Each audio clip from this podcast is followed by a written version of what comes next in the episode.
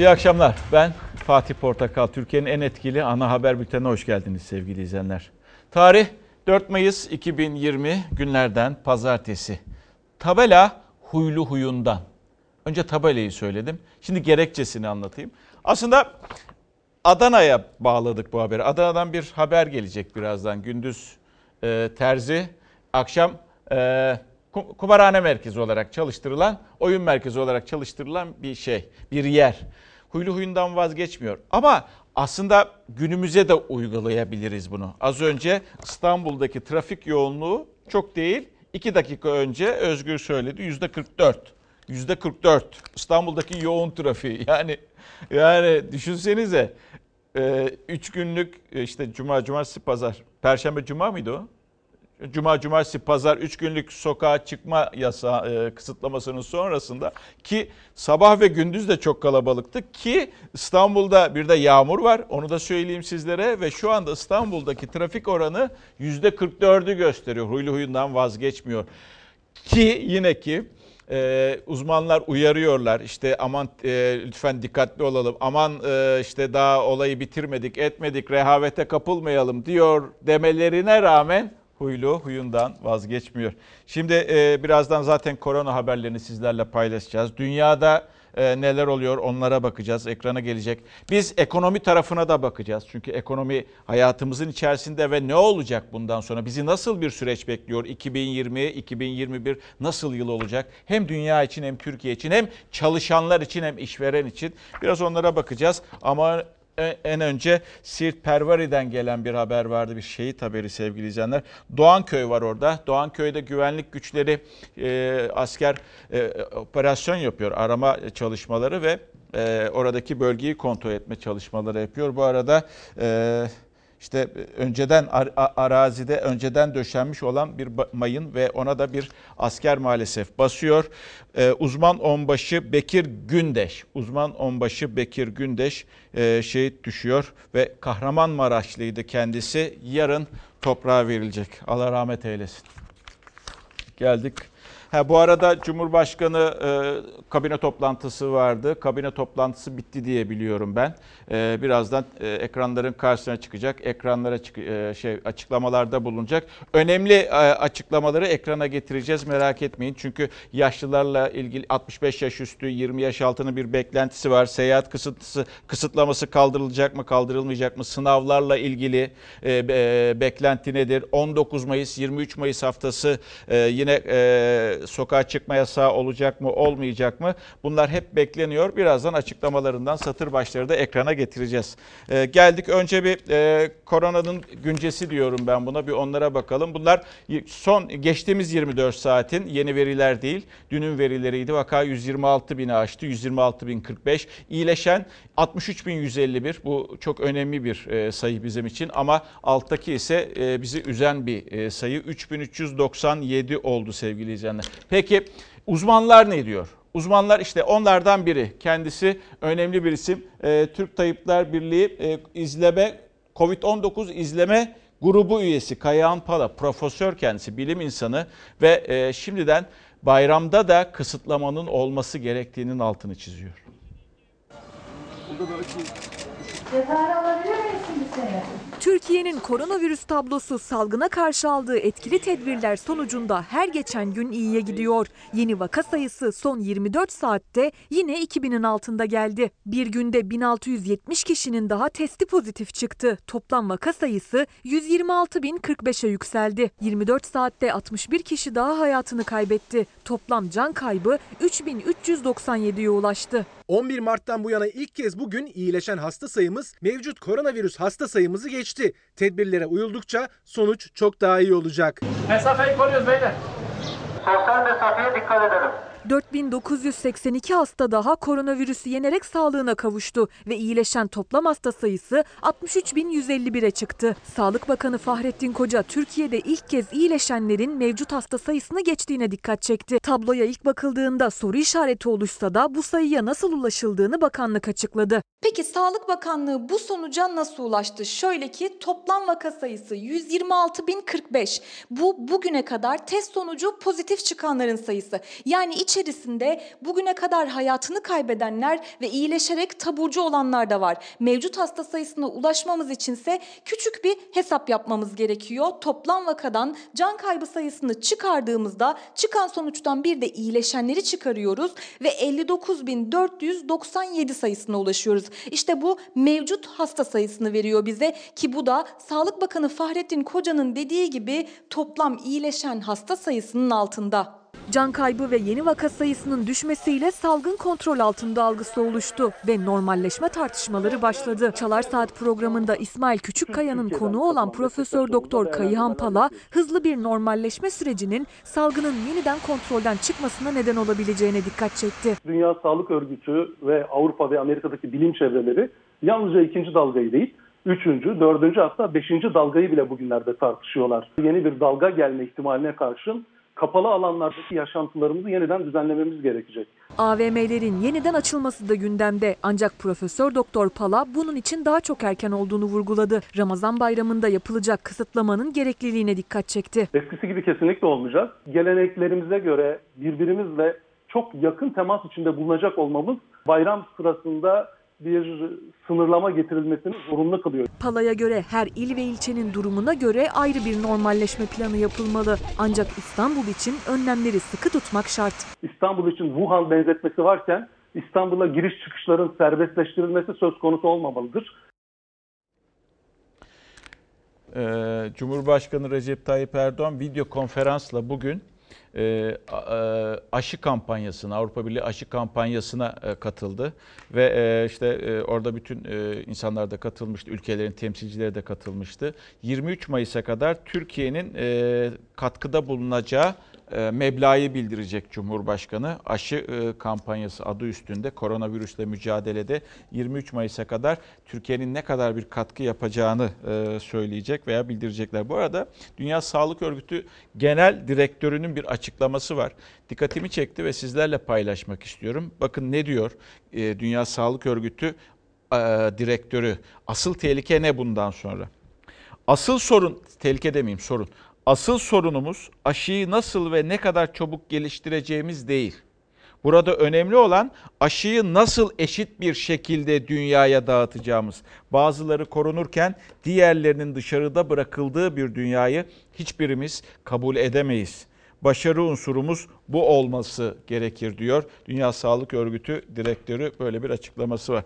Ve e, dedim ya kabine e, toplantısı vardı. Kabine toplantısının bittiğini biliyoruz. Ve birazdan da Cumhurbaşkanı Recep Tayyip Erdoğan e, kameralar karşısına çıkacak. Yeni alınan önlemler varsa onları açıklayacak. 65 yaş üstü 20 yaş altına bir kolaylık sağlanacak mı? Esnaf için bir kolaylık sağlanacak mı? Sınavlar ertelenecek mi veya sınav tarihleri belli oldu mu olmadı mı?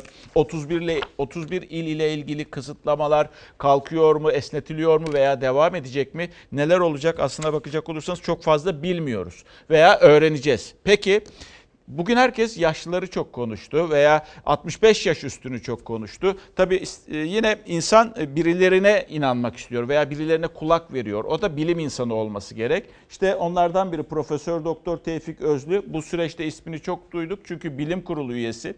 65 yaş üstünü kastederek yaşlıları mobilize etme yani artık biraz sokağa çıkmalarına izin verme, yürütme, hareket ettirme mobilize etme o anlamda kullanıyor Sayın Hocamız ve mobilize etme zamanının geldiğini söylüyor.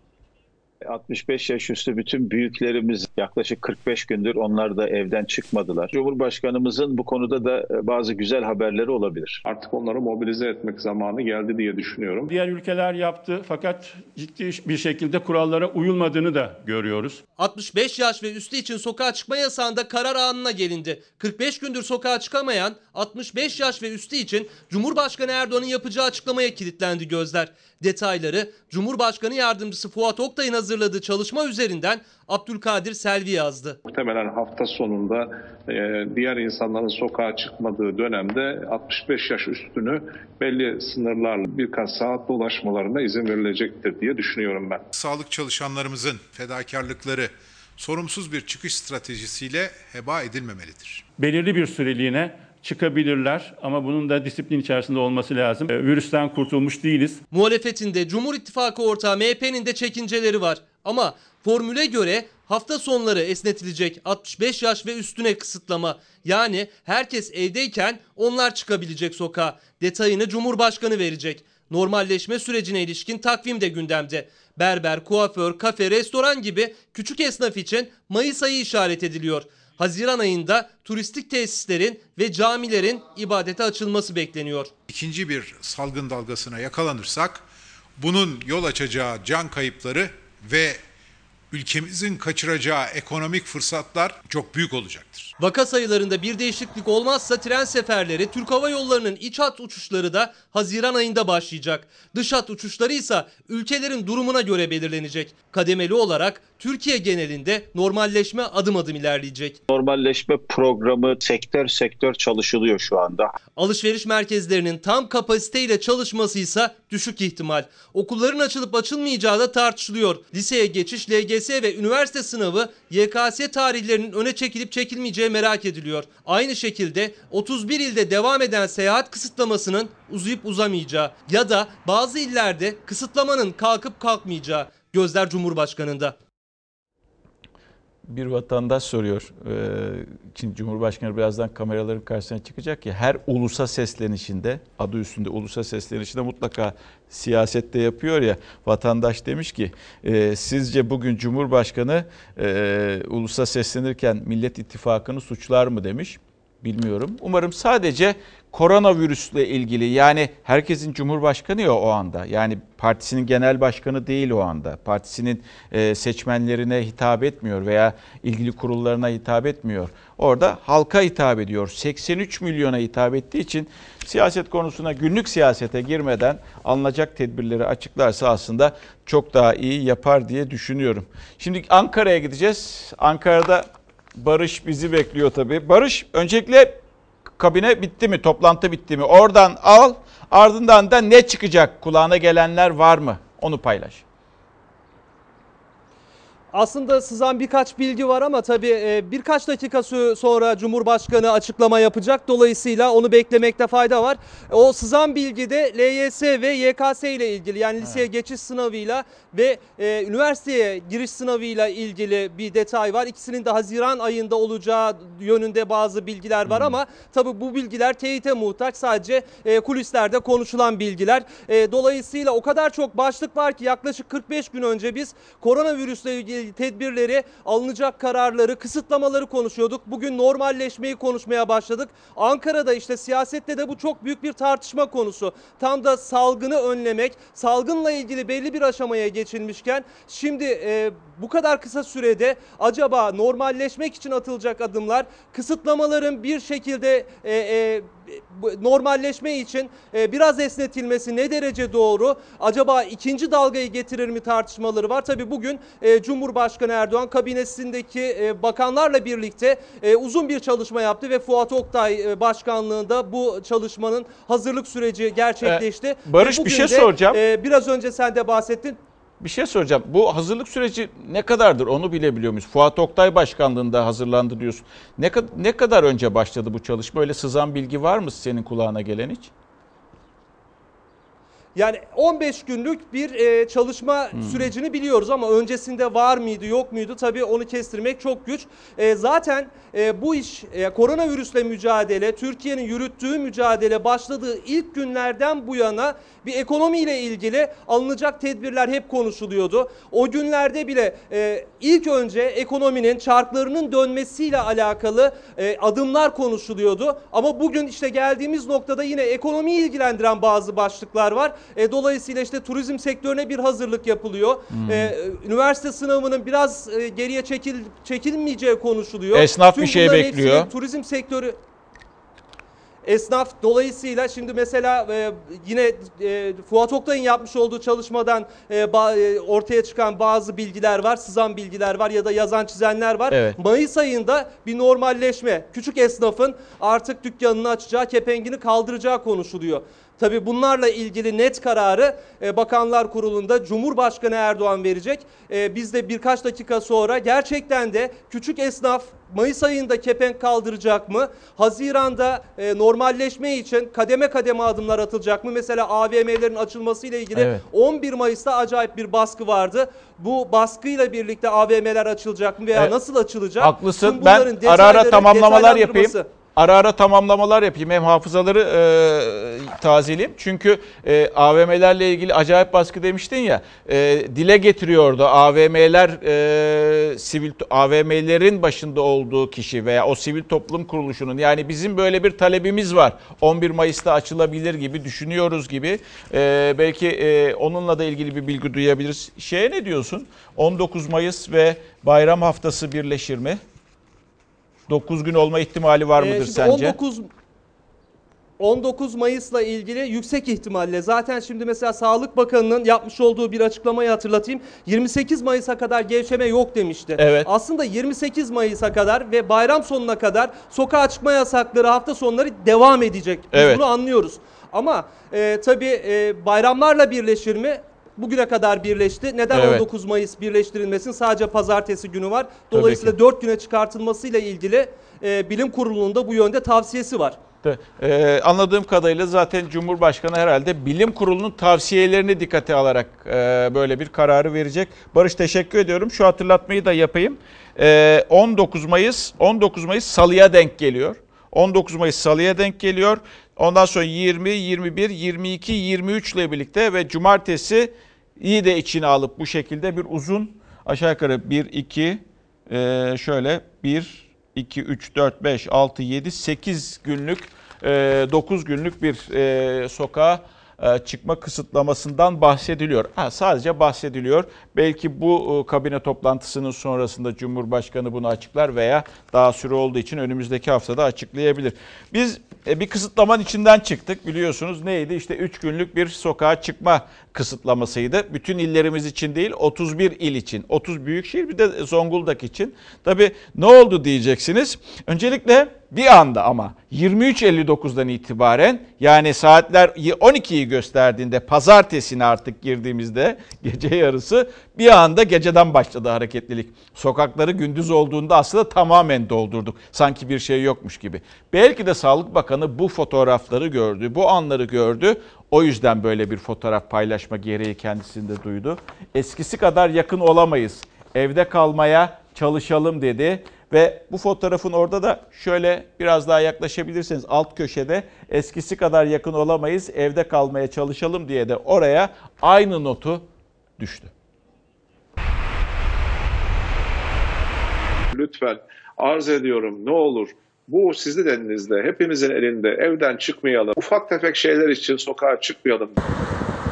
Pazartesi günü saat 8.45 işe giden İstanbullular Bilim Kurulu üyesi profesörün uyarılarının tam aksine değil yoğun akıcı zaman zaman durdu trafik yasak sonrası ilk gün. Nedeni çoğunlukla toplu taşıma yerine kendi araçlarıyla mesaiye ve gıda alışverişine gidenlerdi. Ama gece yarısı da farksızdı yollar. Saatler 00'ı gösterdiğinde yeni haftanın daha ilk dakikalarında yasak kalktı. Yağışlı hava demedi megakent, sokağa çıktı birçok kişi. Söylemler güzeldi ama eylem tam tersiydi. Yani vatandaşlarım sağduyulu davrandıkça her şey çok başka olacak. Peki siz 3 günlük e, sokağa çıkma yasağından Tamamen uyuduk, evdeydik, evde geçirdik. Ee, olabildiğince steril bir ortamda e, vakit geçirmeye çalışıyoruz. Çünkü taşıyıcı olabiliriz, ve birilerini bulaştırabiliriz. Buna uymak gerekiyor. ne güzel maskelerimizi taktık. Herkes sokağa çıktı ama şu an büyük tehlike. Herkes kendini koruma altına alsa, izole etse daha iyi olur. Herkes tamam güzel sokağa çıkmış ama yani Allah yardımcımız olsun. Ben de sokağa çıktım. Benim kendi marketçiyim. Marketçiyim. Yani markete olunca insanlar geliyor. Hucum hucum hucum hucum. Ya kardeşim Ama o da sokaktaydı gece yarısı. Marketi zaten yasa gereği kapalıydı ve konuşurken arkasındaki yaya hareketliliği de dikkat edilmeyecek gibi değildi. Burası İstanbul'da Şirin Evler Meydanı. Can sıkıntısıydı gerekçeleri. Biraz yürüyüş yapalım dedik. Hani artık otura otura da hani vurucu tarihi kalıyor. Gerçekten zaman geçmiyor evde. Dışarıdaki oksijeni alamıyorsun yani.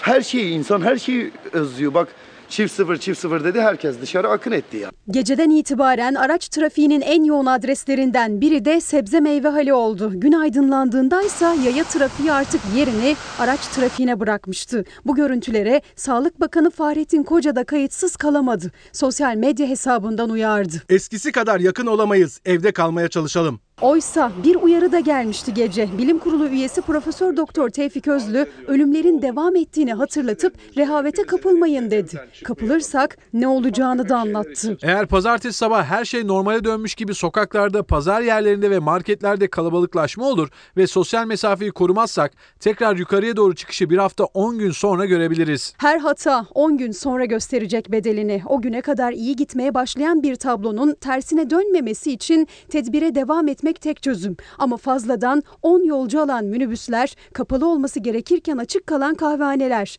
ve içeride maskesiz, mesafesiz oturan müşteriler. 3 günlük yasak sonrası İstanbul'da kameraların tespit edebildiği umursamazlık görüntülerinden birkaçıydı bunlar. Araç sürücüsünü ikaz etmeniz gerekiyor. Kendi sağlığınız açısından.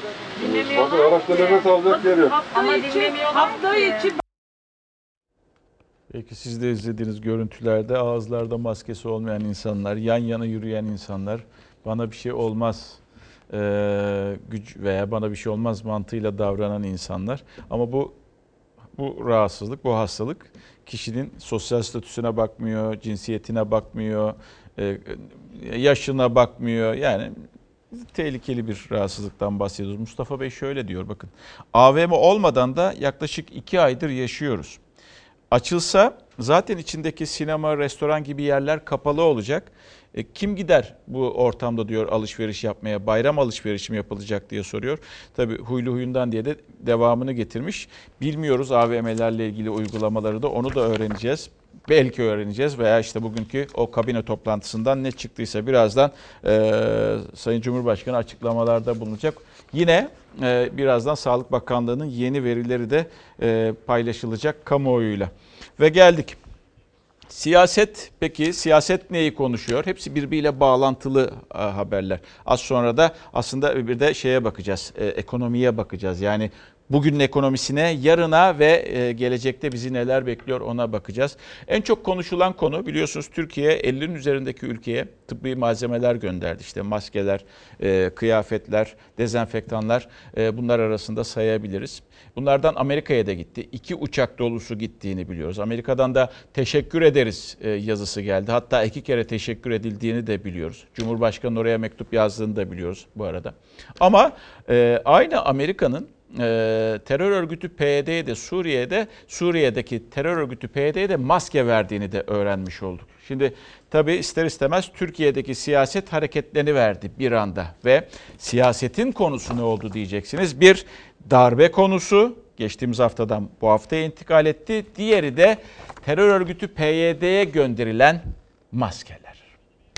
Ağızlarından beş koyunu güdemezler laflarını düşürmeyenler beş maskeyi dağıtamamışlardır. Ücretsiz olarak bütün vatandaşlarımıza maskeler dağıtılmaya devam ediyor. İktidar kendisi çözüm üretemediği gibi çözüm üreten iyi niyetli ve etkin teşebbüsleri dengelemektedir. Amerika'ya maskeyi sevap için mi gönderdi, sıvap için mi gönderdi? Boy kal, maske gönder, Amerika ile arayı düzelt. Bunlar kahvehane diplomasisi. İçeride tartışması devam ederken Türkiye'nin Amerika'ya maske göndermesi muhalefeti kızdırmıştı. Üzerine bir de Amerika'nın terör örgütü PYD, YPG'ye maske yardımı yaptığı ortaya çıkınca tartışma daha da alevlendi. Saray hükümetinin kendilerine gönderdiği maskeleri Mehmetçiklerimize kurşun sıkan, pusu kuran teröristlere dağıtıyorlar. Ben bu tabloyu milletimizin bilgisine ve takdirine sunuyor. İddialar doğruysa bunları kabullenmek elbette mümkün değil. PYD, YPG gibi örgütlerle hiçbir işbirliğinin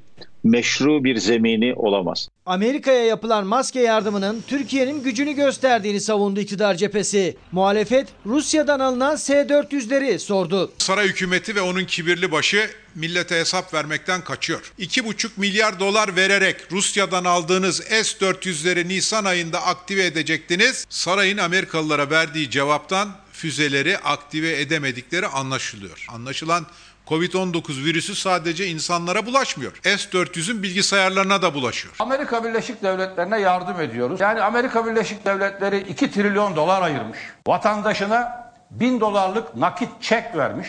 Sen borç verememişsin vatandaşına. Maske sıkıntımız, ihtiyacımız Hı hı. üretim noktasında yok. Zaman zaman dağıtımda bazı vatandaşlarımızın bize ulaşmadığına dair şikayetleri geliyor. Maske gibi gündemi ısıtan bir diğer polemik konusu da darbe tartışması. Gelecek Partisi Genel Başkanı Ahmet Davutoğlu'nun Cumhurbaşkanı 45 gündür Ankara'da yok hatırlatmasıyla yaptığı çıkış dikkat çekti. Türkiye hala darbelerin yapılabileceği bir ülke ise bu darbeler tweet atarak değil Sayın Cumhurbaşkanı'nın 45 gündür gitmediği ülkenin başkentine ivedi olarak dönmesiyle engellenebilir. Seçilmiş hükümeti rejim olarak suçlamak bu vahşi zihniyetin ilk adımıdır. Bunlar tüm tarihleri boyunca demokrasiyi felç etme örgütü olarak çalıştılar. Bölemeyeceksiniz, parçalayamayacaksınız. Hamaseti gırla gitmeye başladı. Ama artık millet kanmıyor. Beceriksizliğinizi mağdura yatarak maskeleyemezsiniz. Ahmet Davutoğlu'nun sözü de orada enteresandı. Neden İstanbul'dasınız o zaman diyor darbe olacağı iddia ediliyorsa vesaire gibi. Bu söz de ilginçti.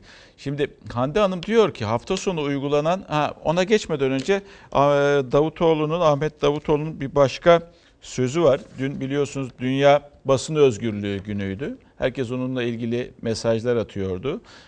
Herkes de yani birçok insan atmıştır. Belki siz de atmışsınızdır veya okumuşsunuzdur. Ahmet Davutoğlu mesaj yayınladı ve dikkatimi çektiği için sizlerle paylaşıyorum. Şöyle diyor. Kim korkar basından diye soruyor. Kim korkar basından? Şöyle bir düşünün. Kim korkar basından? Soru bu Ahmet Davutoğlu'nun. Ve e, ardından cevabını veriyor Ahmet Davutoğlu. Şöyle diyor.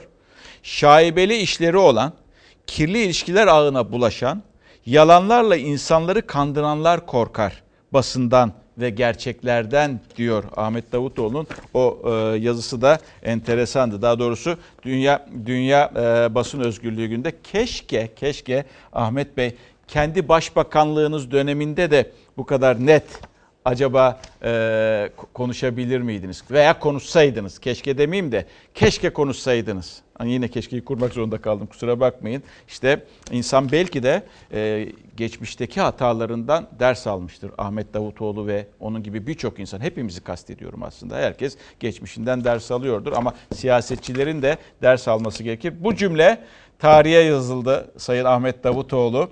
Günün birinde önemli mevkilere gelecek olursanız basınla ilişkiniz nasıl olacak onu da çok merak edenlerdenim açıkçası. Umarım bu sözü de hatırlatmak zorunda kalmayız. Siz ve işte kimler olursa kim korkar basından.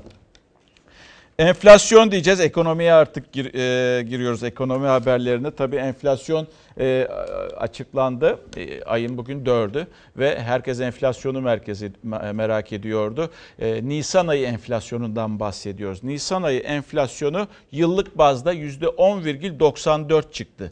Geçen e, enflasyon, geçen ayın enflasyonu, Mart enflasyonu %11,86 idi. Şimdi enflasyon 10,94. Evet aşağı yukarı bir puanlık bir düşmeden bahsediyor. TÜİK böyle diyor. Yani TÜİK nedir? Devletin resmi kurumu, açılışı da açılımı da Türkiye İstatistik Kurumu ve bu bilgiyi bizimle paylaşıyor. Peki biz buradan çıkıyoruz. Buradan hareketle çarşıya gidiyoruz. Bir tarafta TÜİK var.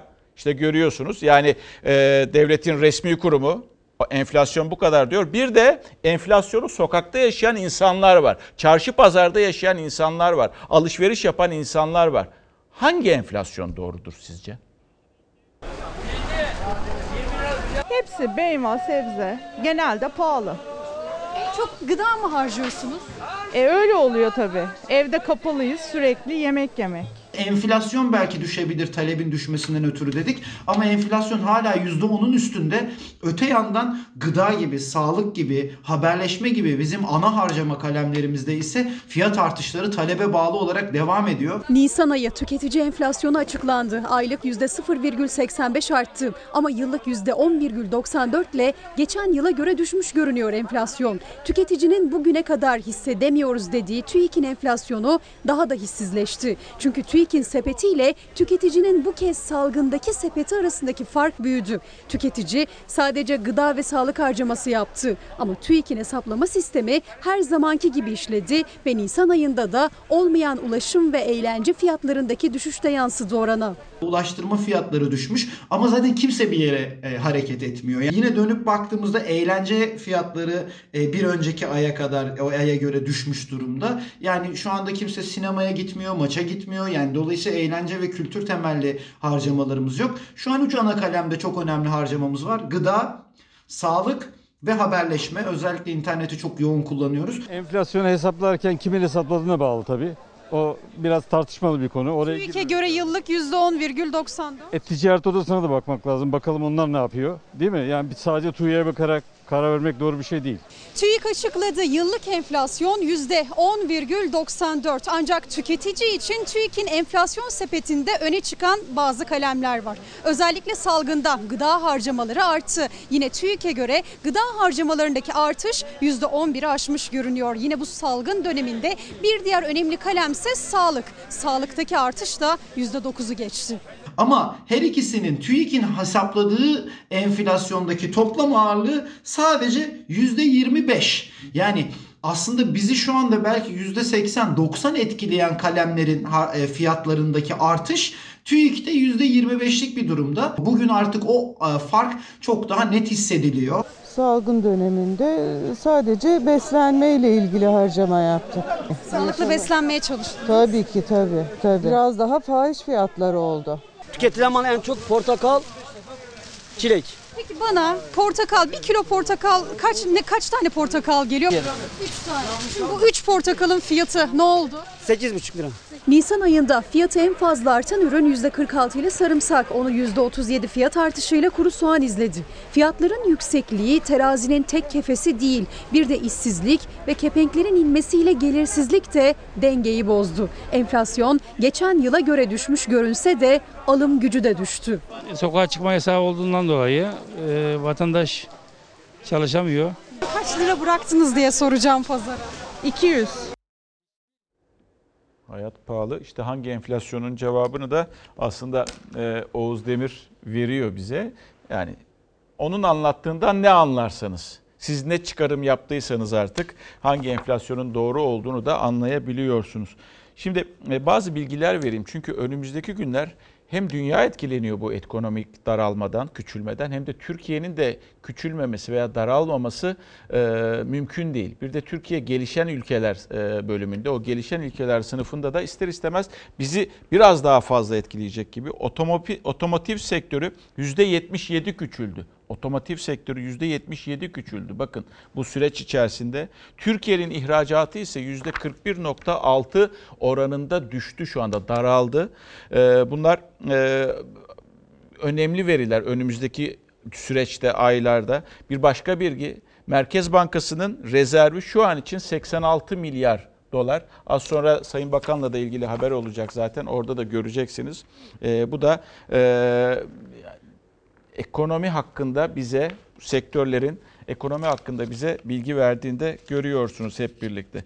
Ve geldik şimdi ek, eh, ekonomi işte Berat Bey'in sözleri gelecek. Tabii şimdi iktidarda olduğunuz zaman tabii pembe bir tablo çizmeye çalışıyorsunuz. Ama o pembe tabloyu çizmeye çalışırken e, gerçeklerden de ayrılmamanız gerekiyor. Çünkü insanlar düşünüyor. Düşünen beyinlere sahibiz. Düşünemeyenler için ben bir şey diyemem. Ama düşünen beyinler en azından o pembe tabloyu açıklayanın sözleriyle yaşanan gerçekliği birleştirince ister istemez hangi dünyalarda yaşıyoruz sorusunu, çelişkileri görüyorsunuz çünkü. Hangi dünyalarda yaşıyoruz sorusunu e, aklınıza getiriyorsunuz. İşte o cümlelerden biri. Bu süreç içerisinde, bu koronalı süreç içerisinde, zor günler içerisinde e, Sayın Albayrak %85'e finansman sağladık dedi. Dünyada eşi benzeri yok diye de ekledi.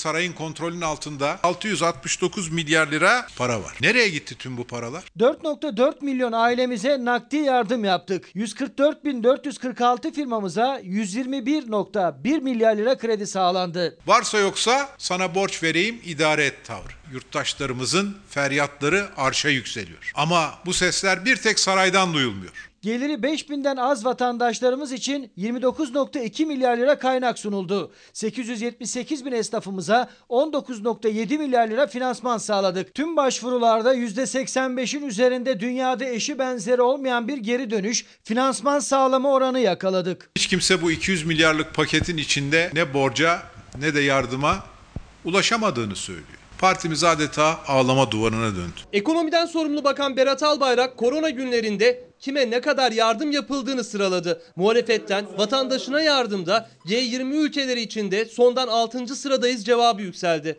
Gelecek Partisi Genel Başkanı Ahmet Davutoğlu da işsizlik fonu dosyasını açtı. İşsizlik fonu 20,6 milyar Türk liralık devlet tahvilini Türkiye Cumhuriyeti Merkez Bankası'na satmıştır. Çalışanın en fazla ihtiyaç duyduğu anda işsizlik fonuna mı göz dikilmiştir? İşsizlik fonu size ait değildir. Hükümetle muhalefet korona ekonomisi üzerinden karşı karşıya gelirken Nisan ayı enflasyon rakamları açıklandı. Taraflar enflasyon, büyüme rakamları dolar üzerinden de ayrı düştü. Dolar kuru da 7 lirayı aştı. Merkez Bankası herhalde hafta sonuna girerken doların başına nöbetçi koymayı unuttu. Oynaklık yalnızca bizim para birimimizde değil, tüm para birimlerinde ortaya çıkmış durumda. Sarımsağın fiyatı %46 artmış. Kuru soğan 37,5. Patates 31. Bu fiyat artışlarıyla mutfakta yangın çıkarıyorlar. Son çeyrekte ekonomik büyümenin de normal seyrine döneceği, yılı pozitif bir büyümeyle kapatacağımızı düşünüyoruz. Türkiye'nin burada %4,5'lar civarında bir e, daralma olacağını düşünüyor. Düne kadar Türkiye 2020'de %5 büyüyecek diyordu. Numan Kurtuluş Bey daralacağını ifade etti. %5 büyümeyi yapamayacaksanız çekin gidin. Merkez Bankası'nın ne kadar rezervi kaldı? Korona günlerinde ekonomi tartışmalarında en sık sorulan soruydu. Berat Albayrak'tan cevap geldi. Merkez Bankamızın toplam rezervleri 86 milyar dolar seviyesinde ve vadesi gelecek yurt dışı finansal borçları karşılamak için fazlasıyla yeterli. Merkez Bankamızın rezervleri yaklaşık 6 milyar dolarla tarihi dip yapmış durumda. Net rezervler swap operasyonları düşüldükten sonra negatife geçmiş vaziyette. Sayın Bakan bu lafları inanarak mı söylüyor yoksa birileri gelip kendisine bambaşka hikayeler mi anlatıyor? Valla bunun e, takdirinde sizler veri, söyleyeceksiniz veya bizler vereceğiz bu takdiri. %85'e finansman sağladık. Dünyada eşi benzeri yok cümlesi.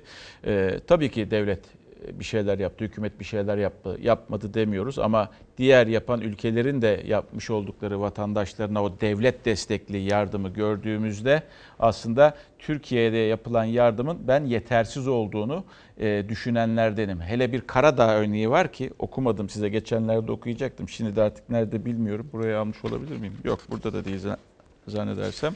O Karadağ örneği, o küçücük Karadağ bile devlet yardımı yapıyor. Hibe ediyor, hibe. Karşılıksız. Yani bizde e, çoğunlukla yapılan şu, yani e, tabii e, tenkit edebilirler veya katılmayabilirler. Bankaya git, ötelet, ötelettiğinde faizi öde, işte ne bileyim bankaya git, kredi al vesaire vesaire. Hele Cumhurbaşkanı ilk ulusa seslenişi veya ikinci ulusa seslenişiydi. Konut kredisini ucuzlattığını söyledi. Bir de uçak biletlerinde KDV'nin kaldırıldığını söyledi ki bu ortamda zaten kim nereye seyahat edecekti? Kim ne alsın ne etsin herkes canının derdinde. Şimdi az önce okuyacağım tweet vardı bir tane okuyayım. Ee, Sayın Cumhurbaşkanı ulusa seslenecek Sayın Cumhurbaşkanı siz de küçük esnaf derken pazarlarda tezgah açamayan gıda harici esnaf perişan. Vergileri ödemeye devam ediyor. Ne yapacak bu insanlar diye soruyor. Dilaver Bey soruyor bunu. Sayın Bakan da cevap vermesi gerekiyor. Bu arada işte bakın hayat zor, faturalardan bahsediyor, para kazanamamaktan, vergilerden bahsediyor. Bu kez de İstanbul Büyükşehir Belediyesi bir uygulama başlattı. Yani bir veresiye defteri vardı vesaire. Ee, Ankara'nın uygulamaları. Ee, şimdi de askıda fatura uygulaması e, paylaştı. Ne demek askıda fatura uygulaması şu? Eğer İstanbul sınırları içerisinde yaşıyorsanız, İstanbul'da ikamet ediyorsanız, faturanız su ve doğalgaz ama. Su ve doğalgaz yani e, İSKİ ve İGDAŞ. Bu faturalarınızı ödeyemiyorsanız İBB Gov.tr'ye giriyorsunuz Orada askıda fatura bölümü var. Belediye sadece aracılık yapıyor. Nedir o? Bir tarafta yardımsever insanları buluyor, diğer tarafta faturasını ödeyememiş yurttaşları buluyor şu süreç içerisinde ve diyor ki işte ben aracıyım. Gidin bu faturalardan birini ödeyiniz veya ailelere destek olunuz. Böyle bir uygulama başlattı. Ee, Cuma günü de Merkez Efendi Belediyesi'ni vermiştik Denizli'de. O da ihtiyaç sahipleriyle restoranları bir araya getirip onların e, iftarlıklarını gönderiyordu. Yemekleri yapılıyordu. Belediye sadece aracılık yapıyordu. Böyle bir uygulama. İBB Gov.tr girdikten sonra askıda faturaya giriyorsunuz. Faturalarınızı e, koyuyorsunuz veya tıklanıyor oraya ve sonrasında yardımseverlerle fatura e, sahipleri birbirini buluyor. Geldik. Heh, şimdi bu, bu, bu izleteceklerimiz önemli çünkü Türkiye ekonomisini anlatıyor. Önemli derken aslında gerçek durumu anlatmak açısından yani her şey öyle toz pembe değil, pembe görünmüyor. İşte şimdi bir e, kişi gelecek Ankara'da, kişinin işi yok. Yusuf Derin iş bulmak için İşkur'un önüne gidiyor. İşkur'un önüne giderken de yanında bir termos çay götürüyor. Diyeceksiniz ki diyorsunuz şu anda veya düşünüyorsunuz o termosu neden yanında götürüyor? Ben anlatmayayım. Yusuf Bey anlatsın. Hanımefendi çay içmek isteyen var mı? Ben işsizim. İki aydır, iki buçuk aydır boşum. Evde bir ekmek parası yok. İki kızım var. En son kızım dedi, baba dedi ekmek yok. Evde termosum vardı, çay demledim. Şey yaptım ya, durumum bozuk. Çaresizlik boğazına düğümlendi. 45 yaşında iki çocuk babası Yusuf Derin garsondu. Salgında işsiz kaldı. Son bir yıldır da sigortasız çalıştırıldığı için işçiler için verilen hiçbir destekten faydalanamadı. Bin lira sosyal destek de alamadı. Defalarca işkurun önüne geldi iş için ama onu da bulamadı. Son çare evde bulduğu termosuyla yola çıktı. Şehir merkezinde en kalabalık yer İşkur'un önünde durdu yine. Çay içmek isteyen bir ekmek parası için çay satıyorum. Ya evde kal, nereye kal? Hayırdır?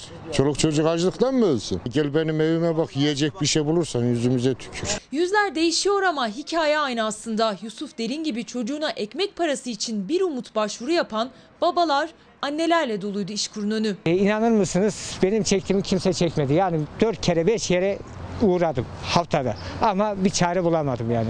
İki tane çocuğum var, hasta annem var, evin geçimi bende. Ne yapacağız bilmiyorum yani. Çocuğum meyve istiyor, muz istiyor. E nasıl alacağım? Vallahi bu kaç, 3, 4 aydır ben şey, pazara bile gidemedim. İki çocuk, ev kira, elektrik, gaz. Bir de dediler ki gaz ödenmeyecek. İhbar gelmiş gaz kesilecek. Buna ne diyorsunuz? Kimi sorularıyla, kimi de sazıyla anlattı sizin halini. Evim yok, barkım yok, kardan sermayem sıfır, sermayem sıfır. Kendi deyimiyle Ozan Gül Murat hükümetin yeni af yasasıyla cezaevinden çıktı. Ama ne gidecek evi var ne de salgın günlerinde bulabildiği bir işi. Tam da İşkur'un önündeki parkta yaşıyor. Polis götürüyor, üzülüyor polis. Kalkıyor diyor ki kardeş şu 50-100 liraya al bir, canın bir şey isterse alırsın. Ben diyorum ki ben kardeşim benim vücutum sağlam her şeyim sağlam ben çalışayım. Adamlar diyor ki hemşerim iş nerede? Televizyonda günlük günlük üstünde gösteriyle her tarafı. Milletvekillerinin beşini görevlendirsin, iş, iş kurumunun önüne otursun, halkın, halkın durumunu o zaman anlar. İşkurun önüne milletvekilleri gelsin çağrısı karşılık bulur mu bilinmez ama bir patron işçileri için İşkur'daydı. Hakan Aygün Genç 3 çalışanı için kısa çalışma ödeneğine başvurmuş ama iddiasına göre hükümetin açıkladığı gibi 1750 lira verilmemiş işçilerine. O da işçilerinin hakkını aramaya gelmiş. Hani diyorlar ya 1750 lira her kişinin eline geçecek diye böyle bir şey yok. 788 lira para geçiyor. Her birinin elemanımın eline 788 nerede bu e, 1750 lira? Tek böbreğim anji oldum kalpten. İş aramak için mecbur çıkıyorum. Gelirim yok. Hükümet hiçbir geliri olmayanlar için 1000 liralık nakit yardım yapacağını duyurmuştu. İlk iki fazla hükümetin kendi belirlediği listeye göre 4 milyon 400 bin aileye yardım yapıldı. Üçüncü faz içinse başvurular açıldı. Başvuru şartlarını yerine getirenlere 1000 liralık yardımlar dağıtılmaya başlandı. Cumhurbaşkanı mesajlarını vermeye başladı. Onları aktarayım. Mesela e, bu önemli çünkü 65 yaş üstü ve 20 yaş altı bir beklenti içindeydi. E, 65 yaş üstü ve 20 yaş altına günde so pazar günü. Pazar günü. Pazar günü. Gün, her gün değil o değil mi arkadaşlar? Pazar günü e, günde 4 saat yürüme izni verildi. 65 yaş üstü ve 20 yaş altına pazar günü e, 4 saat yürüme izni verildi. Onu söyleyeyim. E, berberler ve berberler ve kuaförler 11 Mayıs'ta açılıyor. Berberler ve kuaförler e, 11 Mayıs'ta açılıyor. Burada bir kaç ilde arkadaşlar? 7 ilde seyahat kısıtlaması bitti. Hangi iller olduğunu ilerleyen dakikalarda belki öğreneceğiz. 7 ilde seyahat sınırlaması kalktı. Bu da önemliydi. Ee, berber ve kuaförler 11 Mayıs'ta açılacak. Bu da önemliydi. 65 yaş üstü için bilgileri az önce paylaştım. Bu arada bilim kurulunun tavsiyelerini uyguladığını, uyguladıklarını özellikle kendisi belirtti. Ee, Mayıs, Haziran ve Temmuz, Mayıs, Haziran ve Temmuz aylarında da normalleşme planlarını bu 3 aya yaydıklarını e, ifade etti sözlerinin başında. 65 ee, yaş üstü için pazar günü 4 saat yürüme mesafesi izni verilecek. Berber 11 e, ile 15 arası berber ve kuaförler 11 Mayıs'ta açılıyor. Mutlaka kuralları olacaktır onun. Berber ve kuaförler 11 Mayıs'ta açılıyor. AVM'ler sınırlı bir şekilde açılacak. 11 Mayıs'ta sınırlı bir şekilde AVM'ler açılacak. 7 ilde de 7 ilde de seyahat kısıtlaması kaldırıldı. Detaylar bu şekilde. Cumhurbaşkanı bu detayları bizlerle paylaştı. Şimdi kısa bir ara veriyoruz. Reklam daha sonra geliyoruz. Ardından saat başı itibariyle tekrar haberlere devam edeceğiz. Tekrar iyi akşamlar. Saatlerimiz 8'i gösteriyor. Ee, Cumhurbaşkanı e, kabine toplantısı sonrası açıklamalarını yaptı. Çünkü herkes merak ettiği e, e, nasıl normalleşeceğiz veya merak ettiği konular vardı. O konularla ilgili acaba, acaba açıklama yapılacak mıydı veya bir normalleşme sürecine gidilecek miydi? Örnek olarak 65 yaş üstü bir şey bekliyordu. Neydi? Artık biraz evlerden çıkmak, biraz kaslarını hareket ettirmek, biraz havayla buluşmak, oksijenle buluşmak istiyordu. Güneş almak istiyordu. D vitamini için tabii ki. Onlar için de önemliydi. 65 ee, yaş üstüne haftada bir gün 4 saat yürüme izni verildi. Hangi gün olacak diyeceksiniz. Bu pazar günü biliyorsunuz yine sokağa çıkma yasağı söz konusu olacak. Ve işte e, bir taraftan da takvimi açıyorum ben. Ve işte o e, e, sokağa çıkma yasağında yani 10 Mayıs ilk uygulama 10 Mayıs günü olacak. Birazcık daha sabretmeniz gerekecek. 10 Mayıs günü saat 11 ile saat 11 ile 15 arası dışarı çıkabileceksiniz. Cumartesi pazarın yine sokağa çıkma kısıtlaması olduğunu biliyoruz. Ama 10 Mayıs günü 65 yaş üstü, şimdiden yazın bir yere not alınız lütfen. Saat 11 ile 15 arası 4 saat e, dışarıda yürüyüş yapabileceksiniz. Tabi maskeler takılmalı, bu önemli, mesafe korunmalı. Bunlara dikkat edin, e, dikkat e, edeceğinizi düşünüyorum. Zaten o gün kısıtlama var toplu taşıma araçlarına veya başka bir aracınızla başka bir yere gidemezsiniz. Yakın mesafelerde yürüyeceksiniz. 20 yaş altı onlar da bir şeyler bekliyorlardı. Ee, bilim kurulu şöyle bir tavsiyede bulunmuş ve o tavsiye uygulanacak. 20 yaş altına yeni bir uygulama geliyor. 0 ile 14 yaş arası 0 ile 14 yaş arası 13 Mayıs günü 13 Mayıs günü yani e, çarşamba günü önümüzdeki hafta çarşamba günü 11 ile 15 arası dışarı çıkabilecek. Ama 0 ile 14 yaş arası bunu yapabilecek. E peki diyeceksiniz ki 15 ile 20 yaş arası o da 15 Mayıs Cuma günü 15 Mayıs Cuma günü e, saat yine e, 11 ile 15 arası dışarı çıkabilecek. E, gençler için bu yeni bir uygulama. ikiye bölmüşler. 0-14 önümüzdeki hafta 13 Mayıs'ta 11 e, ile 15 arası. 15 ile 20 yaş arası da 15 Mayıs'ta yine 11 ile saat 15 arası. Ve tabii yine mesafeye uyularak yine e, maskeler takılarak 7 ilde seyahat kısıtlaması kaldırıldı. 30 artı 1'di. 30 büyük şehir artı Zonguldak'tı biliyorsunuz. Bir aydan fazladır uygulanıyor bu. Ama artık 7 ilde seyahat kısıtlaması kalktı. Hangi iller? Antalya, Aydın, Erzurum, Hatay, Malatya, Mersin ve Muğla'da seyahat kısıtlaması kalktı. Bu da bilim kurulunun talim, e, tavsiyesi Cumhurbaşkanı'nın karar vermesiyle oluyor kabinin. Şimdi geldik bir başka e, bilgi. Sınavlar, gençler bunu merak ediyor. Sınavlarla ilgili LGS liselere geçiş sınavı 20 Haziran'da, LGS 20 Haziran'da, YKS yüksek Yüksek Öğretim Kurumları sınavı 27-28 Haziran tarihlerinde yapılacak. Eğer bir değişiklik olmaz ise LGS 20 Haziran, YKS 27-28 Haziran tarihlerinde yapılacak. Bu süreç içerisinde 50 gündür yaklaşık özellikle berberler ve kuaförler zordaydı ve artık işlerinin başına dönmek istiyorlardı. Çünkü onlar kazanıp kazandığını harcayan ve birazcık da yetiren insanlardı. O yetirmeyi işte e, onu da neredeyse tüketmeye başlamışlardı. Şimdi 11 Mayıs'ta berberler ve kuaförler 11 Mayıs'ta açılıyor. Ama bunun bir kural çerçevesinde olacağını ben düşünüyorum. Açılacaklar. E, bir düzenleme getirileceğini tahmin ediyorum. E, çünkü belli bir sayıda içeriye müşteri alma, ne bileyim o müşteriden sonra birisi tıraş olurken diğerinin e, beklemesi gibi ama bir dışarıda bekleme olabilir veya saat randevuyla olabilir. Böyle bir e, genelgenin e, Sağlık Bakanlığı tarafından veya İçişleri Bakanlığı tarafından artık ilgili bakanlıklar kimlerse uygulanacağını düşünüyorum ben. Öğreneceğiz bunu da. AVM'ler peki ne olacak? Alışveriş merkezleri sınırlı açılacak. Tabii sınırlı kelimesinin anlamını doldurmak gerekiyor. O sınırlı ne demek? Ne anlama geliyor onu da yeni bir düzenlemeyle belki veya e, bir genelgeyle e, anlamış olacağız, öğrenmiş olacağız bugün veya yarın. E, bu arada yine kışlalarda terhisler de ertelenmişti. Özellikle e, Kasım Celbi diye hatırlıyorum. Onlar e, artık ter, e, terhis olmak istiyorlardı, tezkerelerini almak istiyorlardı ve onlar da bir beklenti içerisindeydiler. Sosyal medyada eğer görüyorsanız, izliyorsanız orada da görmüşsünüzdür. Terhisler de 31 Mayıs'ta başlıyor. Hayırlı tezkereler diyelim şu an için. İşte birkaç gün daha 27 gün daha beklemek zorundasınız. Terhisler 31 Mayıs'ta başlayacak. Bendeki bilgiler şu an için. Heh, bir de maske. Maske satışı Türkiye'de çok büyük sorun oldu. Üretimde değil bakın satışında, satışında değil dağıtımında. Ve şöyle bir karar aldı hükümet. Maske satışı serbest.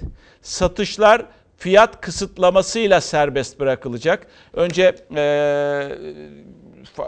maskelerin nasıl satıldığını gördük. Daha sonra hükümet önlem için o maskelerin parayla satılmayacağını e, söyledi. Devletin dağıtacağını söyledi. O dağıtma bir türlü istenilen seviyede olmadı. Dağıtımın aksaklığından bahsediyorum. Ve şimdi de e, maske satışına serbest geldi. Anladığım kadarıyla bir e, tavan e, fiyat belirlenecek ve devlet kontrol edecek. Etmesi gereken o zaten. E, fahiş fiyat uygulayanlar varsa onlara cezayı kesmek için. İşte bunlar e, önemli bilgiler. Şimdi maske evet maske satışı fiyat sınırıyla serbest. Bunu bugün öğrendik. En azından daha önce de belki böyle düşünülebilip kararlar verilebilirdi. Devletin kontrolü burada tabii ki çok çok önemli. Bir de bugün başka bir tartışma çıktı.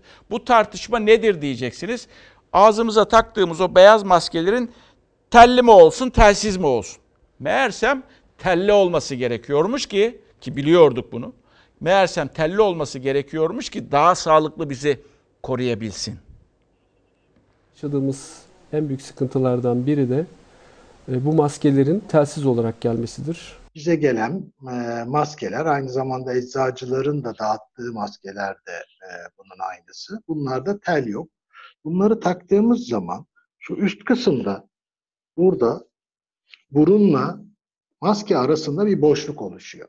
Şu boşluğu kapatabildiğimiz sürece sıkıntı yok. Ama telsiz bir maskeyle bunu yapma şansımız yok. Dağıtımın sağlıklı yapılamadı, yapılandan da tel çıkmadı. Önce maskeleri korunaklı yapan telin bulunmadığını tüm Eczacı işverenler Sendikası dile getirdi. İstanbul Aile Hekimliği Derneği de hem telsiz maskeleri hem de profesyonel maske olarak gönderilen sünger maskeleri gösterdi. Teli olmayan ve sünger maskelerin korumayacağını söyleyen Doktor Mustafa Tamur, maskelerin kayıt dışı olduğunu da iddia etti. Kutuları üzerinden sorgulama yaptırdık. Kayıtlı olması gerekiyor. Sağlık Bakanlığı'nın özel bir sitesi var. Orada da kayıtlı olmadığını gördük. Kutularının üzerindeki Çince yazılardan ayırdığımız barkodtan okuttuğumuz zaman bir adres çıkıyor. O adresinde e, kayıtlı olmadığını gördük. En azından kontrol edilse ve e, o şekilde bize yollansa çok daha iyi olur. Biz bunları kullanmıyoruz. Hiçbir şekilde bunlar kullanılacak maskeler değil. Koronavirüs salgını öncesi önce fahiş fiyatlara satıldı maskeler. Ardından satışı yasaklandı. Ancak Sağlık Bakanlığı'nın kod göndermediği kişiler maske alamadı. Maskeye ulaşabilen de eczaneye şikayete geldi. İddiaya göre maske üreten firmalar yurt içine kalitesiz maskeleri dağıtırken daha korumalı olanları yurt dışına ihraç etmişlerdi. Eczanelerimize gelen vatandaşlarımız bu maskelerde tel olmadığını ifade etmektedirler. Oysa telsiz maskelerin koruyuculuğu çok düşük. Şimdi burada tel var. Şurada görüyoruz. Evet, siz onu elinizle, iki parmağınızla burnunuza göre şekil vererek rahatça yerleştirebiliyorsunuz ve sabitliyorsunuz. Bütün her tarafı kapanmış oluyor sizde. Ama ben de şuradan gör, görüyorsunuz, şuradan parmağımın geçeceği şekilde boşluk oluşuyor bende. Şunu Evet, bende bu şekilde olması gereken nedir? Şu. Koronavirüs tehdidiyle burun buruna yaşayan aile hekimliklerine de iddiaya göre teli olmayan maske gitti. N95 adı verilen profesyonel maske olarak gelen maskelerse sağlık çalışanlarını şaşırttı. N95 diye bize e, sunulan maskeler bunun tam aksine bizim e, yayınlarda sürekli halkımıza bu maskeler işe yaramaz dediğimiz sünger maskeler geldi. Buraya açılabilecek bir deliğin virüs için kocaman bir kapı olduğunu unutmamamız lazım. Ee, az önceki e, yeni e, uygulamaları paylaştık sizlerle. İşte maskelerin e, satışa çıkacağı ama devlet kontrolünde olacağı biliyoruz bu sefer. Sıkı bir kontrolde olacağını en azından e, tahmin ediyoruz. E, yaşlılar için e, yine bir yeni uygulama vardı. Gençler için yeni uygulama vardı. Sınava hazırlananlar için sınavlar, sınav tarihi LGS ve YKS belli oldu. E, berber ve kuaförler için durum belli oldu. E, AVM'ler için durum belli oldu. Seyahat kısıtlaması kalkan 7 il var o belli oldu. E, terhis bekleyen askerler 31 Mayıs'ta e, alacaklar e, tezkerelerini o da belli oldu. Bu bir ara bu arada taksilerde İstanbul, İzmir ve Ankara'da da İstanbul, İzmir ve Ankara'da da tek çift uygulaması vardı. E, taksilerde bu uygulamada yarından itibaren kalkıyor. E, ve taksilerde çift, tek çift uygulaması bundan böyle olmayacak sevgili izleyenler. Bu da önemli bir bilgiydi. E, çünkü insanlar merak içerisinde bekliyorlardı acaba ne olacak diye. Az önce bir mesaj gelmiş. O mesajda da e, 10 Mayıs'ta e, yaşlılar için anneler günü ya e, işte 10 Mayıs'ında o bakımdan yaşlılara çok iyi geldiğini bir anneler günü hediyesi olduğu gibi bir mesaj da gelmiş. Şimdi Fatih Camii'ne götüreceğim sizleri. Çünkü birazdan İstanbul için İstanbul için iftar vakti meşhurdur Fatih Camii. Fatih'tedir. Fatih ilçesinde. Tabii e, şu anda Ercan Canik bu muhteşem caminin görüntülerini sizlerle paylaşıyor. Peki tarihi nedir diyeceksiniz. Tarihçesi fethihin ardından, İstanbul'un fethinin ardından Patrikhane Kilisesi olarak kullanılıyor. Fatih Sultan Mehmet buraya cami ve külliye inşa etmek isteyince Patrikhane e, bir başka yere taşınıyor. Yapımına 1462 yılında başlanıyor. E, 1469 yılında bitiyor. E, Mimarları, iki mimarı var. Atik Sinan ve Mehmet Tahir Ağa. Bu arada iki büyük, iki büyük de deprem yaşıyor. İstanbul'da iki büyük deprem oluyor ve o iki büyük depremin sonrasında Fatih Camii zarar görüyor. Hele e, birinde daha da büyük zarar görüyor. 1766 yaşında 66 yılında yaşanan depremde harabe haline geliyor sevgili izleyenler ve İstanbul için iftar vakti. Allahu Ekber,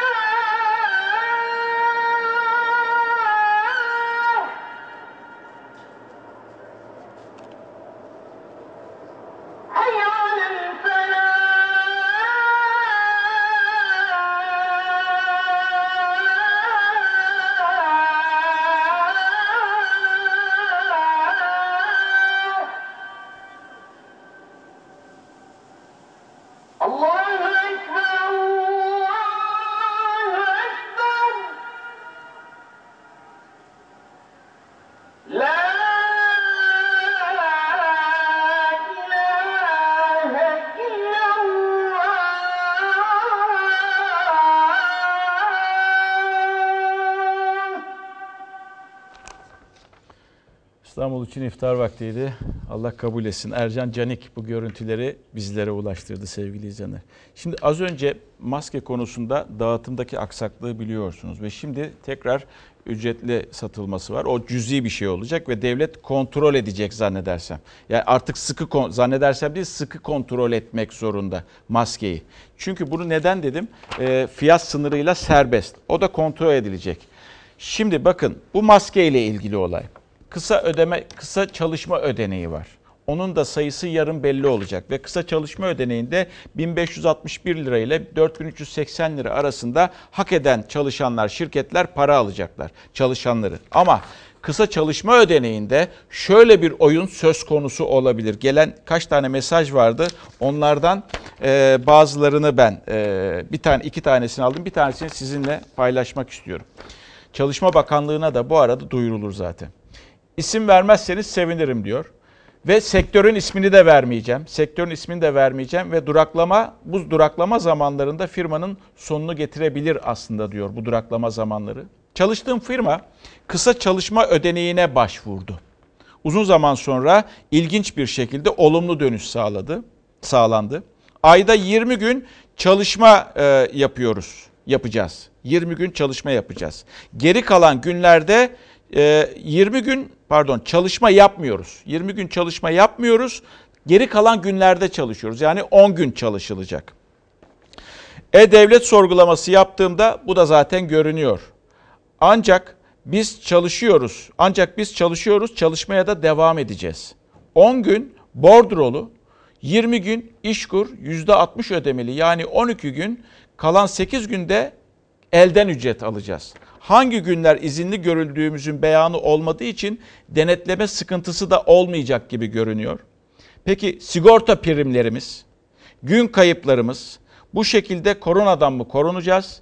Bu çıkan yasalar hala işverene yarıyor.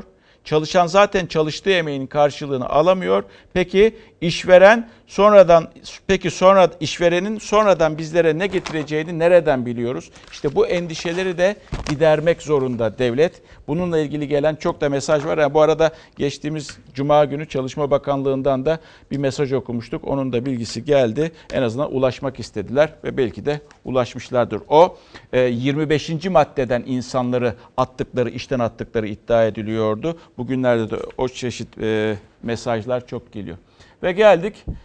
Bakın şimdi iktidarla kendine ait veya kendisi kendi partisine olmayan belediyeler arasında bir çekişme var. Bir zıtlaşma söz konusu. Bugün de, bugünlerde bile bir iç cephe yaşayamıyoruz. O iç cepheyi kuramıyoruz. İşte size İzmir Çiğli Belediyesi, bu da Millet İttifakı'nın bir belediyesi. Bakınız öyle bir uygulama yaptı ki ya insan şunu diyor ağzından şu çıkıyor. Helal olsun ya diyor. Ama siz de bu uygulamayı izlerken ve dinlerken ağzınızdan çıkacak o cümleye lütfen dikkat ediniz. Bakalım ne diyeceksiniz. Bu koronavirüs dalgasına hastalıktan nedeniyle bazı imkansızlıklar, ekonomik sıkıntılar yüzünden tarlamı süremiyordum. Belediyemizin traktörüyle zorda olan çiftçimizin tarlasını sürmekte.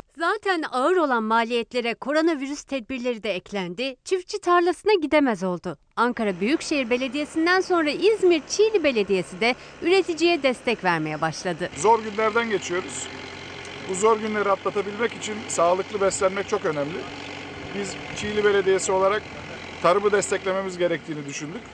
Ee, Sasalı ve Kaklış bölgesindeki üreticilerimizin tarlalarını Çiğli Belediyesi'nin traktörüyle biz sürüyoruz. Covid-19 tedbirleri kapsamında sokağa çıkma yasağı olan 65 yaş üstü çiftçinin tarlasını belediyenin traktörleri sürmeye başladı. Sadece 65 yaş üstü de değil, ihtiyacı olan her çiftçiye traktör gönderdi belediye. Traktörü olup mazot alamayana da mazot desteği sağlandı. Mazot desteği olmasa bu tarla boş kalacaktı. Hiçbir şey dikilmeyecekti. E biz de çiftçiyiz, üretmek zorundayız ama bu şey şartlarda üretmek de çok zor. Yine İzmir'de Balçova Belediyesi de üreticiye destek sağlıyor. Gelecek pazar anneler günü belediye üreticilerden aldığı çiçekleri 40 bin haneye ulaştıracak. Sevdiklerimize kavuşamıyorsak, sarılamıyorsak bir demet çiçek gönderelim. Valla satışlarımız bu sene Mart'ın 15'inden 20'sinden beri yok denecek kadar az. Adana'da da patates soğan hasadı yapıyor üretici ama endişeli. Ürünlerinin ellerinde kalmasından korkuyor, ithalatın yasaklanmasını, ihracatın serbest kalmasını talep ediyorlar. Üretin diyorsunuz, üretiyorlar. Hem de canları pahasına, kanları pahasına üretiyorlar. O zaman bunların satımına, bunların para kazanıp tekrar önümüzdeki dönem e, çiftçiliğinin devamı için ihracatının açması lazım, ürününden para kazanması lazım. Ve bu süreçte işte çaresizlik belediyelere çare ürettiriyor. Yani kendi partisinden olmadıktan, iktidar partisinden olmadıktan sonra yapılan bir araştırma var. Avrasya Araştırma şirketinin yapmış olduğu bir araştırma var. Ve bakıyorsunuz Ankara, Antalya, İstanbul, Adana, Aydın bütün o 11 büyükşehir belediye başkanlarının oyları artmış. İşte Çiğli'de, İzmir'in Çiğli ilçesinde bunlar yaşanıyor. Ankara'da biliyorsunuz Mansur Yavaş'ın yaptıkları ortadaydı. İzmir'de yapılanlar ortadaydı. Mersin'de ekmek dağıtanlar vardı. O bile engellendi. İşte e, Sayın İmamoğlu'nun başka bir uygulaması var. Askıda fatura uygulaması. Onu başlatıldı. Yani çaresiz kaldığınız zaman mutlaka bir çıkış yolu arıyorsunuz. Belediyecilik anlamında. Çünkü o belediye koltuğuna oturduğunuzda artık bu gömleği de çıkartmış oluyorsunuz üstünden. Ve bir bakıyorsunuz mesela Ankara'da Mansur Yavaş'ın oyu %50'den 51'den %58'e %59'a yükselmiş. Antalya %50'den %57'ye yükselmiş belediye başkanı. İstanbul'da %48'den %55'e yükselmiş. Ve işte böyle böyle artışlar oluyor. Ya işte maalesef mağdur olarak görüyor insanlar ve bu belediyelerde bir şeyler yapmaya çalışıyorlar. Geldik fında. Peki şimdi burada bu sorunun cevabını biz Topra- Toprak Mahsulleri Ofisi'nden alacağız. Yani Tarım Bakanlığı'ndan alacağız. Soru şu. Toprak mahsulleri üreticiden neden ucuza fındık aldı? Toprak Mahsulleri Ofisi 2019 sezonunda üreticiden 16,5 TL'ye aldığı fındığın 40 bin tonunu geçenlerde 21 TL'ye sattı. Şimdi de kalan 40 bin tonunu 24 TL'ye satacağını açıkladı. Şu anda da e, 25 liraya satması gündemde. Bu durumda Toprak Mahsulleri Ofisi üretici üzerinden 480 milyon lira kar yapmış olacak. Karadeniz ekonomisine can veren ürünlerden fındık. 2019 hasadı sonrası Toprak Mahsulleri Ofisi tarafından 16,5-17 liraya alındı üreticiden. Ama koronavirüs salgınıyla milyonların evde vakit geçirdiği günlerde kuru yemişlere özellikle de fındığa talep arttı. TMO düşük fiyattan aldığı fındığın fiyatını 25 liraya kadar yükseltti. Şimdi hükümete düşen bir görev var. Bu üretici üzerinden yapılan 480 milyon TL'yi üreticiye kar payı olarak dağıtmalarını bekliyorum. Milletin elinden fındık çıktıktan sonra fındığın fiyatı yukarı çıktı. Aslında fındık e, elde varken 15-16 lira civarındaydı. Fındık üreticisi salgına rağmen bahçesine gitmeye devam ediyor. Sokağa çıkma yasağının uygulandığı günlerde bile ağaçlarının yanında olmak zorundalar. Çünkü Ağustos'a yani hasata hazırlanıyorlar. Ocağımızın diplerine fındık zamanı geliyor. Mecburen almak zorundayız. Birbirlerine yaklaşmadan e, çalışmalarını yapıyorlar, ilaçlamalarını yapıyorlar, gübrelerini atıyorlar. Gübreyi mesela biz ilk ayda aldık. Yaklaşık tonlu 1200 TL'ye o civarlarda. Şimdi şu anda gibi geçen hafta aldık tekrar gübreyi. Yaklaşık 1600-1700 TL civarında olmuş. Ya bu çok yüksek bir fiyat. Yani e, bunun altından nasıl kalkacağız bilmiyoruz ama e, ürünümüzü de bahçede bırakmak istemiyoruz. Hem ağır maliyetler hem de Covid-19 endişesine rağmen toprağına sıkı sıkı tutunan üreticinin morali bir de TMO'dan gelen haberle bozuldu. TMO hasat zamanı 17 liradan aldı ve depoladığı fındığın fiyatını 25 liraya kadar yükseltti. Üreticilerin TMO'dan ton başına 6 bin lira alacağı var. Bizlere de biraz yardımcı olunsa e, en azından bu bağ bahçe işlerine maliyetimiz biraz daha düşer. Bu salgın koşullarında 450 bin fındık üreticisi de zor durumda ekonomik olarak. Onlara da biraz nefes aldırır. Bu arada Sağlık Bakanı e, son verileri açıkladı. E, şu anda 35'in 24 saatte 35.771 test yapıldı. 1614 vaka tespit edildi. Yeni vakadan bahsediyoruz. Hayatını kaybedenlerin sayısı 24 saat içerisinde 64 kişi. Ama bugün iyileşenlerin sayısı 5015. Ama biz genele baktığımızda genelde iyileşen hasta sayısı 68.166. E, hayatını kaybedenlerin sayısı 3400 61. Toplam vaka sayımız ne oldu derseniz bir 127.659. Toplam test sayısı ise Türkiye'de şu, şu ana kadar yapılan test sayısı ise 50 günü aşkın bir zamandır 1 milyon 171.138 kişiye kişiye test yapıldı. 1384 vatandaşımız yoğun bakımda ve e, solunum cihazına bağlı yurttaşların sayısı da 727. Toplam iyileşen sayısı 68.166, hayatını kaybedenlerin sayısı 3461 oldu. Karadeniz'de şimdi de çay hasat zamanı geldi. Tabii mevsimlik işçiler yok. Onlar Gürcistan'dan gelirdi, doğudan gelirdi. Maalesef korona e, e, belası yüzünden o seyahat kısıtlaması da var. Ve çay bekliyor e, çay yetiştiren insanların elinde. Diğer taraftan toplanması için de kimse getirilemiyor. Bununla ilgili sorular çok. Peki çay nasıl toplanacak? Bu hemşehrilerimizin Rize'ye gelememesi durumunda e, çay nasıl toplanacak? Bu tabii şu an en önemli konumuz. Büyük şehirlerden çay üretilen illere gelişlerle ilgili kısıtlama kararı tekrar gözden geçirilsin. Gelecek insanlara her türlü sağlık tedbiri uygulansın, karantina tedbirleri uygulanarak izin verilsin. Aksi takdirde kaçak gelişler oluyor. Çay üreticilerinin durumu AK Parti'nin de CHP'nin de gündeminde. Dört bakanlıkta devrede ama henüz çözüm bulunamadı. Üstelik kasada günler kaldı. Çay üreticileri ya karantina önlemleri altında Doğu Karadeniz'e getirilecek ya da hiç getirilmeyecekler. O iller içinde iş arayanlardan işçi havuzu oluşturulacak. Bu insanlar üretimden ve tarımdan koparılmamalı diye düşünüyoruz. Rize, Trabzon, Artvin ve Giresun'da her yıl Mayıs ayının ortalarında başlar çay hasadı. Ancak bu yıl hasat zamanı salgına denk geldi.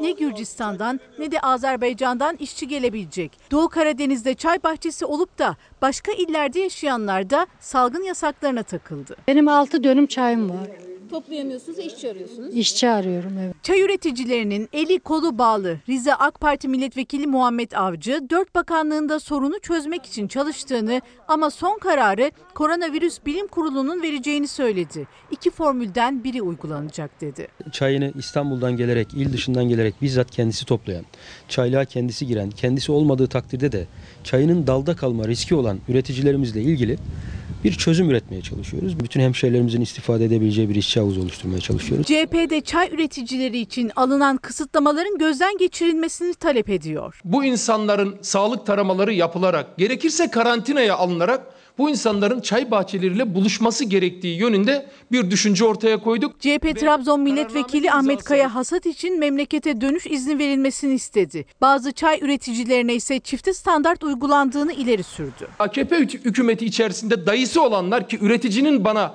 bizzat söylediği bir kelimedir bu. Sayın vekilim dayısı olanlar yol izni aldılar e, ve çay bahçeleriyle buluşabiliyorlar ama bizim dayımız olmadığı için biz yol izni alamıyoruz diyorlar. İnsanların ekmeğinde de partizanlık yapılıyorsa gerçekten durumumuz vahim demektir. CHP'li Kaya çay fiyatlarının da henüz açıklanmadığına dikkat çekti. Çay üreticileri için gözler bilim kurulunun alacağı kararda. İşte belediyeler dedik, yardım dedik, insanlar dedik. Tarsus Belediyesi'nden şimdi ulaşmışlar. Çiftçiden ürünleri satın alıp her gün 3 mahalleye ücretsiz dağıtıyoruz demiş oranın belediye başkanı. Bunu sadece e, Millet İttifakı değil bütün belediyeler yapıyordur. Zaten yapmak zorundalar. Neticede bu zor günleri belediyeler halkına, yurttaşına ulaşarak, e, rahat ettirerek e, bir nebze olsun azaltabilecekler. Dünya da bir nebze olsun rahatlamaya başladı. İşte ama sonu ne olur bilemiyoruz tabii ki. Dünya Sağlık Örgütü'nde uyarısı vardı. İtalya'da, İspanya'da, Yunanistan'da ve Almanya'da haftalar sonra insanlar sokağa çıktılar. Normalleşme adımları atıldı. İşte berbere gittiler, kuaföre gittiler, dolaşmaya başladılar, spor yaptılar.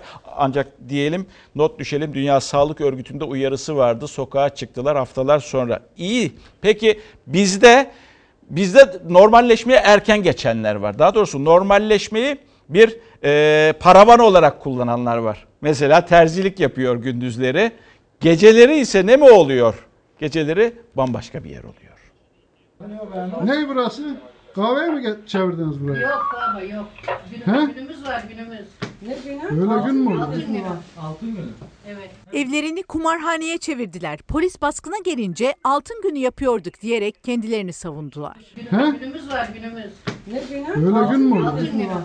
Koronavirüs önlemleri kapsamında 16 Mart'ta yayınlanan genelgeyle eğlence merkezleri, kahvehaneler, kafeler, kuaför, berber ve düğün salonları geçici bir süreliğine kapatıldı. Ancak bazı uyanıklar vardı ki yasağı delip önlemleri hiçe saydı. Polis çok sayıda iş yerini denetleyip cezalar yazsa da hemen hemen her gün benzer haberler gelmeye devam etti. Öyle gün mü? Son olarak Adana polisi 3 ev, 1 çiftlik ve 2 iş yerinde kumar oynatıldığını tespit etti. 6 adrese eş zamanlı baskınlar düzenledi. O adreslerden biri bir tekstil atölyesiydi. Gündüzleri tıbbi maske ve tulum üretilen atölyede geceleri de kumar oynatıldığı ortaya çıktı. Bir başka adreste ise polisi karşılarında gören kadınlar altın günü için bir araya geldiklerini iddia etti. Ne burası? Kahveye mi çevirdiniz burayı? Yok baba yok. He? Günümüz, günümüz var günümüz. Ne günü? Öyle gün mü olur? Altın günü. Altın günü. Evet. Ama bu savunma onları kurtaramadı. Suçüstü yakalanan toplam 34 kişiye kumar oynamaktan ve sokağa çıkma kısıtlamasıyla sosyal mesafe kurallarına uymamaktan 101.794 lira idari para cezası verildi. Kapatıyoruz sevgili izleyenler. Bizden sonra Cingöz Recai bir efsanenin dönüşü var. Türk sineması izleyebilirsiniz. Yarın daha mutlu, daha huzurlu, daha güvenli bir dünya ve tabii ki Türkiye'de buluşmak umuduyla. Hoşçakalın. Her köşesi cennetin ezilir yer